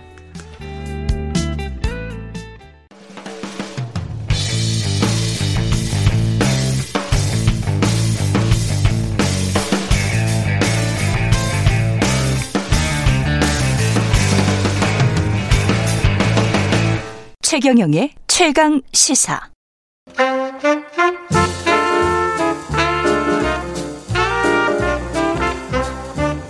세상의 모든 뉴스를 탐구합니다. 김준일의 뉴스 탐구 생활. 네, 화제가 되는 이슈를 깊이 있게 파헤쳐보는 뉴스 탐구 생활. 세상 모든 것이 궁금한 남자 김준일 뉴스톱 대표 나와 계십니다. 안녕하십니까? 안녕하세요. 예, 오늘은 윤석열 당선인 인수위의 새 정부 국정과제 110개. 예, 이거 살펴보는 겁니까? 아니면 국정과제 전반적으로 과거까지 살펴보는 겁니까? 예, 뭐 윤석열 정부의 110 깊게 네. 국정 과제도 보고 네. 그리고 과거에 도대체 국정 과제란 무엇인가 우리가 또 근본적인 질문을 던져야 될 거 아니에요. 아, 뉴스탑은 항상 이래. 예? 그래서 과거까지 다 파헤쳐. 과거를 봐야지 이게 좀 비교가 되고 그렇죠. 역대 정부는 어떤 기조를 가지고 국정 과제를 내세웠는지 그런 것들을 좀 보면서 비판도 하고 칭찬도 하고 하겠습니다. 네. 110개 국정 과제 저도 어제 180페이지가 조금 넘더라고요. 189페이지인가 그런데 다 읽느라고 혼났습니다. 되게 길어요. 국정과제. 그거를 다 읽는 분들은 대체적으로 네. 기자들 몇 명하고요. 네. 그 인수위에 계셨던 분들 몇 명 빼놓고 거의 없을 겁니다. 거의 없어요. 기자들도 한 10,000명의 기자 중에서 1%나 다 읽을까 싶습니다. 그러니까 본인의 출입하는 부처의 분야와 관련돼서는 아마 읽을 그렇죠. 거예요. 근데 그거를 네. 다 읽기에는 좀 힘들죠. 사실은. 재밌었어요. 좌우지간 근데. 일단 발표된 국가 비전 과제부터 정리를 해보겠습니다. 새 정부. 국가 비전은 다시 도약하는 대한민국, 함께 잘 사는 국민의 나라라고 해서 항상 좋은 얘기들이 어느 역대 정부나 다 있었고 여기 이제 좋은 단어들이 있는데 다시 도약이라는 네. 거가 이제 저는 눈에 띄었어요. 예. 그동안은 도약을 못하고 움츠려 있었다라는 문재인 정부에 대한 살짝의 비판이 들어간 거고 예. 함께 잘 사는 국민의 나라. 그러니까 국민이란 나라, 그러니까 이 단어가 계속 이제 자주 쓰이는 걸 볼 수 있어요. 심지어는 청와대 이제 새로운 대통령실 집무실 이전을 그러니까 이름을 월스트리트저널하고 인터뷰할 때 예. 피플스 하우스 했잖아요. 아, 피플스 하우스 예. 깜짝 놀랐어요. 그러니까 뭐 어쨌든 예. 이 국민이란 단어가 뭐 당명에도 국민의 힘도 있고 그러다 보니까 원래 우파 정당들이나 우파 정부가 국민이란 단어를 원래 잘 쓰거든요. 그렇죠. 여기에 이제 함께 잘 사는 약간 그래서 포용적 복지를 살짝 이제 언급을 하면서 이렇게 좀 들어갔다라고. 볼 수 있을 것 같고요. 뭐 6대 국정 목표 같은 경우에는 상식이 회복한 반듯한 나라, 뭐 공정과 상식 항상 강조하셨잖아요. 예. 정치 쪽에 이제 그쪽에 이제 얘기를 한 거고 경제 민간이 끌고 정부가 미는 역동적 경제라는 거는 민간 주도로 하겠다. 한마디로 얘기하면은 예. 아이덴티티가 확 드러납니다. 그렇죠. 예. 이제 보수 정부가 뭐 미국식 보수는 특히 이제 그렇죠. 좀 줄였어요. 항상 정부, 작은 정부를 추구한다라는 게 이제 여기에 조금 이제 많이 들어갔고 뭐 나머지는 뭐 비슷비슷합니다. 예. 나머지는 다 비슷비슷하다는 게 뭐 이제 역대 정부의 기조를 다 바꿀 것처럼 선거 때는 이야기는 하지만. 문재인 정부도 사실 박근혜 정부를 개성 발전시킨 게 많이 있고요. 그럼요. 예, 인더스트리 4.0이 4차 산업혁명이 되고 뭐 이런 것들이 전부 뭐 그 가령 그 하나하나씩 따지면 같은 게 훨씬 더 많습니다. 그렇죠. 예, 국민들은 이제 반대되는 것들만 언론에서 자꾸 부각시켜서 그렇지. 예. 그래서 저는 이번에 국정과제 발표에서 가장 눈여겨본 부분이 뭐냐면 뒤에도 예. 좀 설명을 하겠지만은 원래 국정과제 발표를 하면은 논란이 한 가지가 꼭 들어갑니다. 공약 파기 논란. 정부 출범한 지 몇 달 됐다고 요 부분이 빠졌냐 공약이. 근데 설명 없이 공약 후퇴. 예. 예. 근데 윤석열 정부는 역대급으로 많아요. 그게 좀 많더라고요. 예, 많아요. 예. 그래서 역대 정부하고 비교해봐도 가장 소위 말하는 공약 파기 논란이 많다라는 건데 이게 어떤 겁니까? 그러니까 특히 이제 한 줄 공약. 한 줄 공약으로 이제 재미를 많이 봤잖아요. 윤석열. 여가부 폐지 뭐 이런 거. 맞아요. 그거부터 해가지고 예. 뭐 여러 개가 나왔습니다. 그게 이게 공약이 그러니까 이 무르익어서 한 게 아니라 그 메시지 팀에서 낸 거예요. 그게 당시에 예. 그 캠프에 특히 좀 젊은 남성들 중심으로 이렇게 막 나온 것들이 있잖아요.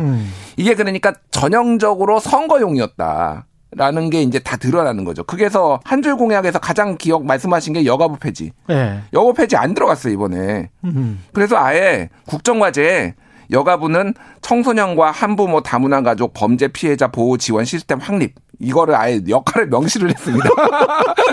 그러니까 여성 쪽이나 젠더 쪽을 중심으로 하지 말고 요거 예. 쪽으로 하라라는 방향성인데 아니 여가부 폐지 얼마나 이거로 이득을 봤습니까 소위 말해서. 그렇죠. 뭐 어쨌든 네. 결과론적이긴 하지만은 그때는 당시에는 또 쫙 네. 올라가는데 역할을 했긴 한 건 사실이거든요. 화장실 들어갈 때하고 나왔을 때하고는 사람이 다른 거예요. 그 병사 네. 봉급 월 200만 원 이거는 예. 윤석열 후보가 당시에 바로 간다 그랬죠. 바로 간다라고 그랬어요. 그런데 예. 이것도 국정과제에는 2025년부터 봉급과 자산 형성 프로그램을 더해 병장 기준 월 200만 원을 실현한다 이렇게 얘기를 했어요.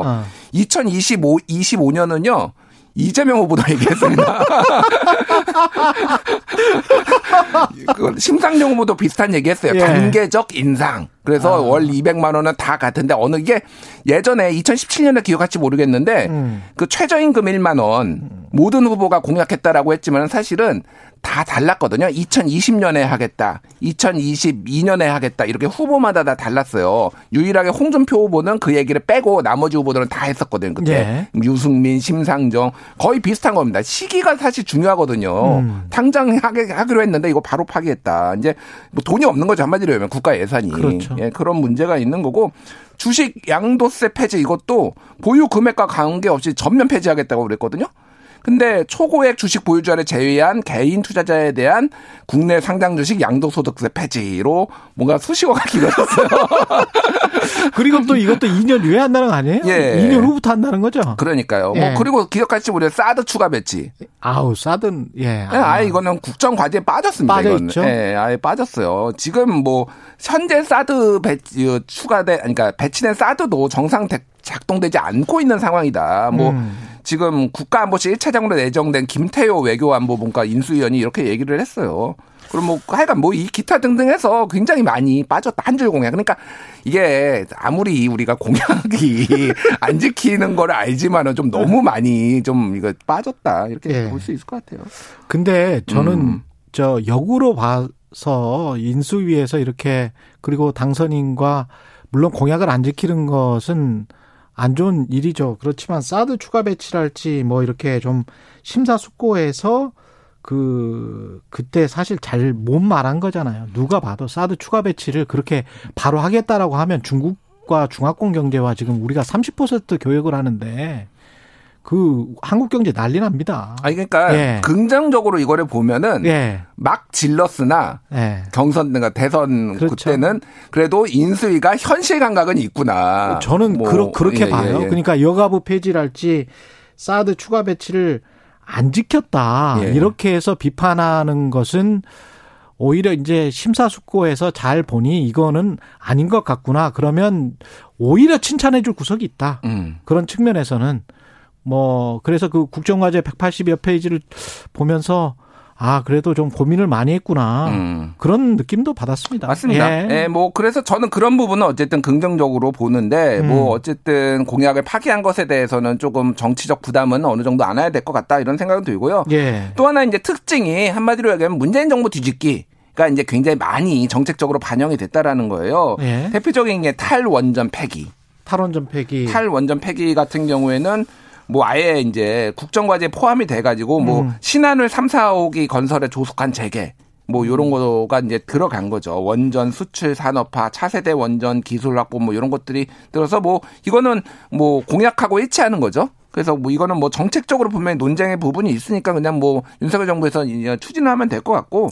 근데 이 부분도 제가 자세히 보면서 느낀 게 탈원전 폐기하면서 신한울 3, 4호기까지는 뭐 그 건설 이미 이제 그 계약이 됐었고 그랬던 원래 진행이 되려고 했었던 사업이기 때문에 그렇지만 이 국정과제 110대에서 이 원전 문제를 이야기를 할 때 추가 원전 계획 그 신설에 관한 계획이 없어요. 맞아요. 예. 그것도 상당히 생각을 많이 한 거라고 저는 봅니다. 고민을 많이 한 이유가 고민 많이 했어요. 지금. 왜냐하면 예. 현실적으로 짓겠다라고 하면은 어디다 지을 것인가. 그렇지. 그러면 반대가 엄청나고 이제 뭐 그런 부분들이 있거든요. 예. 사실은 어쨌든 핵 폐기물에 대해서의 불안감이 어느 때보다 가장 높은 것도 그렇습니다. 사실이기 때문에 예. 그런 부분들을 어쨌든 그래서 원전을 수출하겠다라는 거는 명시를 했어요. 그런 거 지원을 하겠다. 그러니까 레토릭은 센. 네. 사실 실제 내용을 보면 좀 심사숙고한 측면이 있다. 그런 점은 좀 생각을 많이 하고 있구나. 그런 측면에서는 다행이다. 저는 계속 그렇게 보고 있습니다. 예. 네. 뭐 그 외에 이제 대북 정책 같은 경우에는 한미동맹 강화 뭐 같은 경우에는 통상과 군사 협력 부분 국정 과제 등에 이제 전반적으로 반영됐다라고 이제 볼 수 있을 것 같아요. 예. 그리고 뭐 한반도 비핵화가 아닌 북한 비핵화로 명시한 거 뭐 이런 거 같은 경우에는 어쨌든 북한의 타겟팅으로 눈에 띄네. 예. 뭐 이제 눈에 띌 수밖에 없죠. 근데 한반도 비핵화는 사실은 미국도 주장을 하고 있는 건데. 한반도 비핵화가 사실은 굉장히 노태우 정부까지 거슬러 올라가거든요. 그렇죠. 그러니까 그때 한반도에 있었던 전술핵 배치를 하면서 상호주의로. 상호주의인 거거든요. 이거는. 예, 예. 예. 근데 어쨌든 뭐 북한 저는 바꿀 수 있다고 봅니다. 뭐 북한 비핵화로 좀 더 타겟 우리가 왜냐하면 지금 핵은 없으니까 핵무기는 없으니까 그 부분은 좀 명확하게 할 필요는 있다. 뭐 그거는 보수 정부의 어떤 기조로 볼 수 있을 것 같아요. 그럴 수도 있겠습니다. 예, 예. 예. 뭐 그런 부분들이 있고 뭐 부동산과 관련해서는 조금 좀. 뭐 모호한 부분들이 많더라고요. 모호합니다. 아니 예. 그러니까 이거는 그 이재명 후보는 310만 호 건설 얘기했고 예. 윤석열 후보가 250만 호 얘기했잖아요. 예. 누가 더 세게 지르느냐 그 싸움이었는데 이재명 후보가 좀 더 과감하게 질렀죠. 그래서 예. 250만 호 뭐 주택공급 마련 추진 이런 거 들어갔는데요. 일기 신도시 특별법 제적 같은 경우에는 재건축 완화와 관련돼서 이제 얘기가 된 거죠. 노후화된 뭐 그런 것들 뭐 있는 거고 종부세, 양도소득세 개편 뭐 이런 거는 종부세 폐지와 예. 관련돼 폐지에서 이제 후퇴를 한 거죠 사실은. 그렇죠. 예, 뭐 그런 부분들까지. 전체적으로 포함이 돼서 이것도 그때 후보 시절보다는 상당히 좀 절제된 표현들을 많이 썼다. 그렇습니다. 예, 예. 그 유주택자나 다주택자 부동산 투자하는 사람들 입장에서 봤을 때는 좀 실망스러운 내용들이 있고요. 이미 인수위에서 속도 조절론이 나와서 그거 가지고 또 지방선거에 영향을 미칠까봐 속도 조절 아니다 얘기했다가 참 오락가락하고 있는 그런 상황이기는 해요 지금. 아까 네. 김은혜 후보에게 이 이야기를 물어봤는데. 사실 이게 당황스러운 내용이에요. 일기 신도시 특별법을 제정하여 양질의 10만 호 이상 공급 기반 마련. 예. 근데 일산분당 다 앞에서 그 신도시들이라는 게 150만 호나 되거든요. 예. 거의 비슷한 시기 때 지어졌는데 10만 호 이상 공급 기반 마련 여기에 들어간 의미는 사실은 순차적 재건축의 뉘앙스예요. 그래서 이게 나중에 또 선거 때는 어떻게 이야기가 나올지는 모르겠지만 예.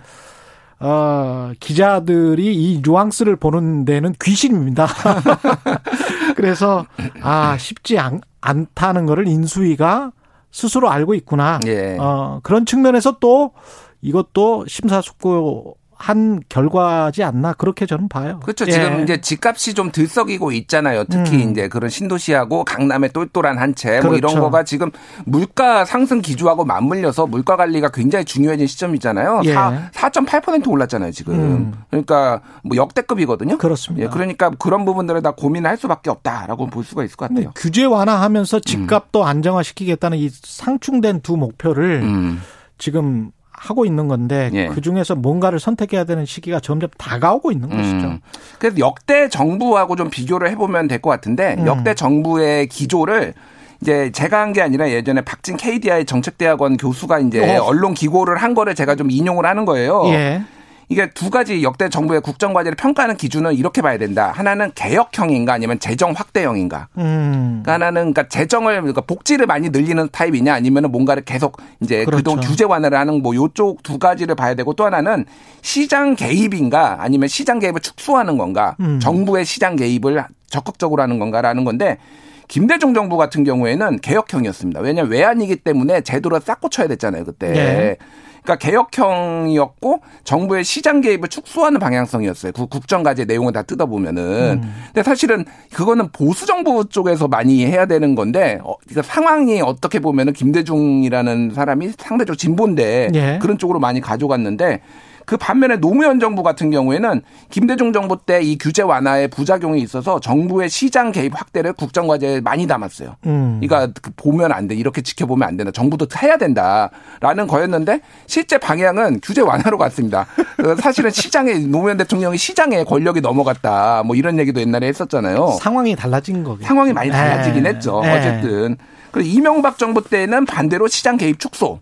로 이제 명시적으로 했고요. 아주 명시적이었고. 예, 그리고 돈은 많이 안 썼어요, 근데. 근데 잘못 알고 계시는 게 박근혜 정부 때는 역대급으로 돈을 많이 쓰는 정부였어요, 그때가. 그때 양극 최저임금도 8% 정도 인상됐었어요. 7.8%인가. 문재인 정부하고 별 차이 없어요. 별 차이 없어요, 사실. 예. 그래서 예. 사실은 박근혜 정부가 이미지하고는 다르게 돈을 재정 확대를 굉장히 많이 했던 거고 문재인 정부 같은 경우에도 재정 확대가 코로나 때문에 어쩔 수 없이 국정과제는 상대적으로 덜 반영됐는데 근데 윤석열 정부는 정체성이 약간 그러니까 민간한테 조금 민간 기업 주도로 한다라고 했으니까 시장 개입 축소형이거든요. 예. 그거는 맞는데 재정도 약간 애매해요.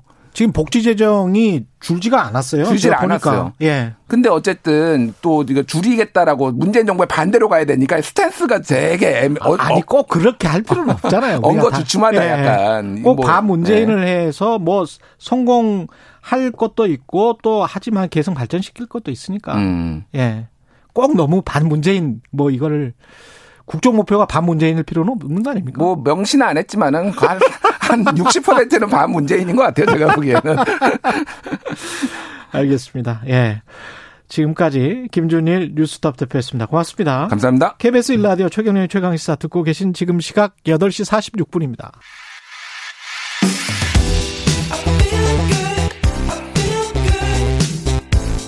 세상에 이익이 되는 방송 최경영의 최강시사.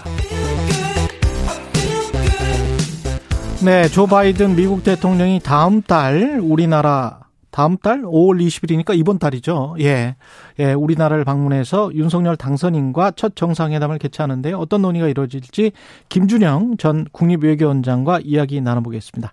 안녕하세요. 네, 안녕하십니까. 예, 일본보다 우리나라를 먼저 방문을 하고 이게 백악관 브리핑 할 때도 기자가 질문을 하더라고요. 어떤 의미가 있는지. 네. 예. 뭐 외교에서는 의전이 중요하죠. 그리고 예. 뭐 첫 방문이라는 것도 중요한데 사실 그렇게 치면 바이든 취임했을 때 일본이 먼저 갔거든요. 그런 것들을 생각해 볼 수 있는데. 예. 근데 사실 우리가 과거에 이제 대통령이 되고 나면 마치 아련하듯이 미국을 간 적이 많았거든요. 그렇죠. 예. 근데 그것보다는 먼저 미국 대통령이 왔다는데 조금 더 의미가 있고 이것도 근데 역시 쿼드 정상회의 때문에 맞춰서 오는 거니까 예. 중요하긴 하지만 너무 많은 의미를 부여한다는 것 자체가 그렇죠. 오히려 예 저는 별로 그렇게 바람직하다고는 보지 않습니다. 오히려 일본이 더 신경 쓰는 것 같은 게 오늘 저펜타임스나 이런 걸 보니까 그리고 사실은 그 질문한 기자가 한국 기자가 아니고 일본 기자였던 것으로 저는 추정을 하는데 질문의 내용들이나 젠사키 대변인의 반응이나 뭐 이런 것들을 보면 아주 집중적으로 쿼드에 관해서 쿼드에 들어가냐 안 들어가냐 아니면 끝까지 질문도 쿼드로 초청할 거냐 미국이 한국을 그걸 계속 질문을 하고 젠사키한테 그걸 답변을 받으려고 하더라고요. 네. 그 역설적으로 일본은 사실 한국이 쿼드에 들어오는 거 싫어하는 것 같아요. 네. 예. 그래서 이게 지금 저 미국은 한미 관계 강화를 언급을 했고 그게 이제 뭐 한국이 중요하다, 굉장히 중요하다 그 이야기는 젠사키 대변인이 분명히 했고요. 예, 맞습니다. 네, 네. 이 상황에서 지금 한미 관계에 집중하고 있다고 보이십니까? 아니면 집중하는 이유 같은 게 있을까요? 집중하죠. 왜냐하면 미국이 세계 전략이 중국과 맞서는 게 가장 중요한데. 미국이 가진 그 자산 중에 제일 중요시하는 게 동맹과 우방국이거든요. 세계 한 60개국 정도가 됩니다. 넘습니다. 근데 그거를 트럼프 대통령은 잘 관리를 못하고 오히려 동맹국들의 팔을 비틀어서 무기를 판다든지 뭐 이런 것들을 했던 거에 대한 문제들을 지적하고 동맹국과 우방국을 챙기는 것이 바이든 전략이 아주 중요한 것 중에 하나거든요. 예. 그중에서도 나토라든지 일본이라든지 한국은 최상의 동맹이기 때문에 당연히 강화하는 것이 바이든이 중요시합니다. 네, 그건 분명합니다. 지금 우리 정부의 새 정부라고 말씀드려야 되겠네요. 새 정부의 네네. 스탠스는 뭘까요? 한미동맹과 관련해서? 이게 지금 굉장히 그런데요. 물론 이제 어느 대통령이나 심지어 진보, 문재인 대통령 마찬가지고요. 예. 한미동맹이 중요할 수밖에 없죠. 우리로서도 세계 최강을 동맹으로 갖고 있다는 건 분명히 자산인데요. 그럼요. 문제는 이제 출발 자체가 좀 전에도 이제 반문 얘기를 제가 잠깐 들었는데 예. 이것 역시 문재인 정부가 실패했다고 기본적인 시각을 갖고 있는 거죠. 그래서 복구라든지 재건이라든지 이렇게 표현을 해왔었거든요. 한미동맹을. 예, 한미동맹. 근데 이 말은 외교적으로 굉장히 실수입니다. 왜냐하면 우리가 잘못했기 때문에 복구해야 된다는 말은 미국이 원하는 대로 다 해주겠다는 거거든요. 그렇죠. 기본적으로 노선이. 근데 미국도 국가고 우리도 국가 이익을 생각한다면 미국도 협상의 대상이 돼야 되거든요. 예. 근데 최근에는 미국도 이걸 기분 나쁘게 했다는 얘기를 제가 전언을 들었습니다. 왜냐.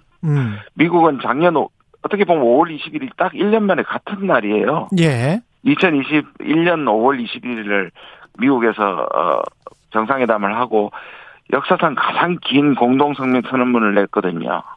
근데 이게 미국에서는 최상이라고 생각하고 있는데 예. 새 정부가 이거를 복구한다, 재건한다는 말을 하니까 미국도 굉장히 당황한 거죠. 그래서 오히려 미국에서 그것을 불편함을 드러냈고 그래서 새 정부가 재건이나 복구란 말을 더 이상 안 쓰고 강화란 말로 바꾼 것 같습니다. 예. 뭐 미국과 한미 동맹을 강화하는 거는 뭐 중요하지만 거기에서 네. 우리가 이제 국익이 손상이 되면 안 되겠죠. 우리는 우리 국익 네. 위주로 생각을 해야 될 텐데 쿼드는 어떻게 생각을 하십니까? 쿼드로 들어가는 게 우리의 국익입니까? 저는 뭐 줄곧 일관되게 쿼드에 들어가서는 안 된다고 얘기를 해왔고요. 쿼드가 이제 또 일본이 처음에 만들기 시작한 건 미국이 이제 찬성하면서 시작된 거고 그랬죠. 누가 봐도 반중 동맹으로 갈 가능성이 많죠. 아직 반중 동맹이라고는 할 수는 없지만 그래서 미국도 지금 우리한테 공식적으로 쿼드 가입을 요구하지 않는 상황에서 우리가 미리 반중 동맹이 될 수 있는 네트워크에 참여하는 것은 바람직하지 않죠. 다행히도 선거 때는 분명히 참여한다 그랬는데 지금도 기조가 약간 바뀌고 있는 것 같긴 합니다. 예. 그러니까 협력 관계를 강화한다. 뭐 이슈별로 협력한다. 이거는 사실상 문재인 정부의 노선과 다르지는 않거든요. 저는 조금 더 그 방면으로 지켜가 나갔으면 좋겠다는 생각입니다. 혹시 이번 방문에서 미국이 한국을 코드에 들어와라 이렇게 권유하거나 이럴 가능성이 있습니까? 바이든 대통령이? 저는 지금 이미 미국에서 나오고 있는 것은 쿼드로 족하다고 얘기하고 있거든요. 이제 물론 이제 쿼드 플러스로 가느냐 또 다른 형태의 이제 큰 걸 만드느냐의 문제는 있지만 저는 그대로 간다는 건데 지금 우리가 자꾸 우리 쪽에서 쿼드에 가입해야 되는 거 아니냐. 확실히 그런 기조가 더 크거든요. 그건 결국 바람직하지 않습니다. 저는 지금 이번에도 미국이 한국한테 쿼드 가입을 이렇게 압박한다는 것은 저는 생각하지 않습니다. 그럴 가능성 별로 없습니다. 그렇군요. 그 젠사키도 쿼드가 will remain the 쿼드로 이렇게 이야기를 했으니까 쿼드라는 게 이제 라틴어로 네 개라는 뜻이기 때문에 그렇죠. 4국 연합체죠.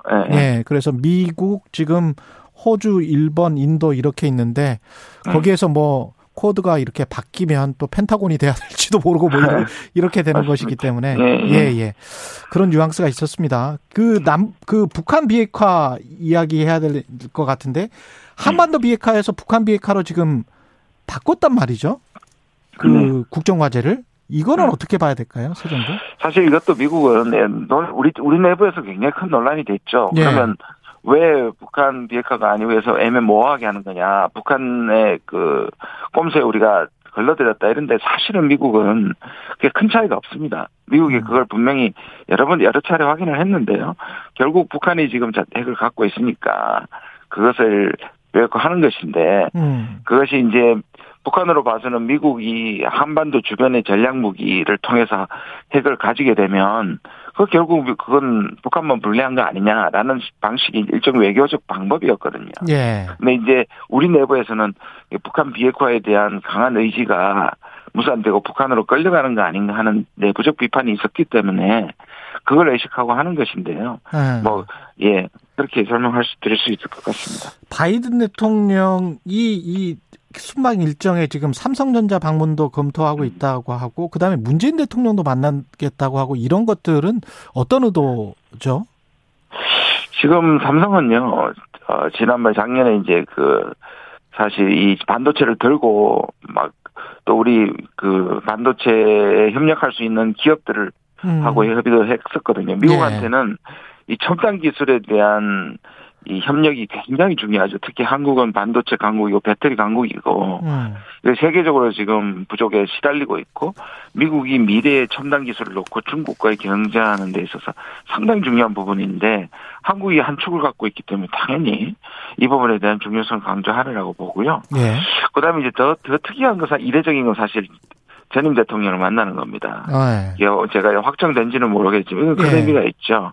사실 아까 잠깐 말씀드렸습니다만은 미국 쪽에서는 작년 그 정상회담이 최상이라고 보고 있기 때문에 그런 부분에서 문재인 대통령 정부와의 그거를 강조하는 측면도 있고요. 그런 측면에서 이것이 실현되는 것은 상당히 의미가 있다고 봅니다. 이게 지금 저 중국과의 관계도 상당히 중요한데 우리 입장에서는 네. 어떻게 해야 될까요? 이 한미일 동맹 강화 이것도 중요하지만 이 사이에서 어떤 밸런스 균형을 잡아야 될까요? 그러니까 이게 좀 야당 때는 문재인 정부가 뭐 친중이거나 친북 정부라고 비난하기 쉬운데 예. 이게 이제 정권을 잡고 예, 사실상 전 세계가 미중 사이에서 끼어 있는 거랑 마찬가지거든요. 그거를 예. 사실 한쪽을 선택하고 간다는 건 다른 한쪽을 잃는 것인데 이 부분은 이제 쉽지는 않을 겁니다. 예. 그래서 저는 이제 전혀 이제 전략적 모호성이라고 생각하지 않는데요. 새 정부도 결국 중국도 다뤄야 되고 미국도 다뤄야 된다는 점에서 훨씬 더 고도의 외교력이 필요한데 이거를 국민 감정이나 또는 알겠습니다. 어떤 감상적으로 하나를 포기하고 강하게 나간다는 건 쉽지 않을 겁니다. 김준형 전 국립외교원장이었습니다.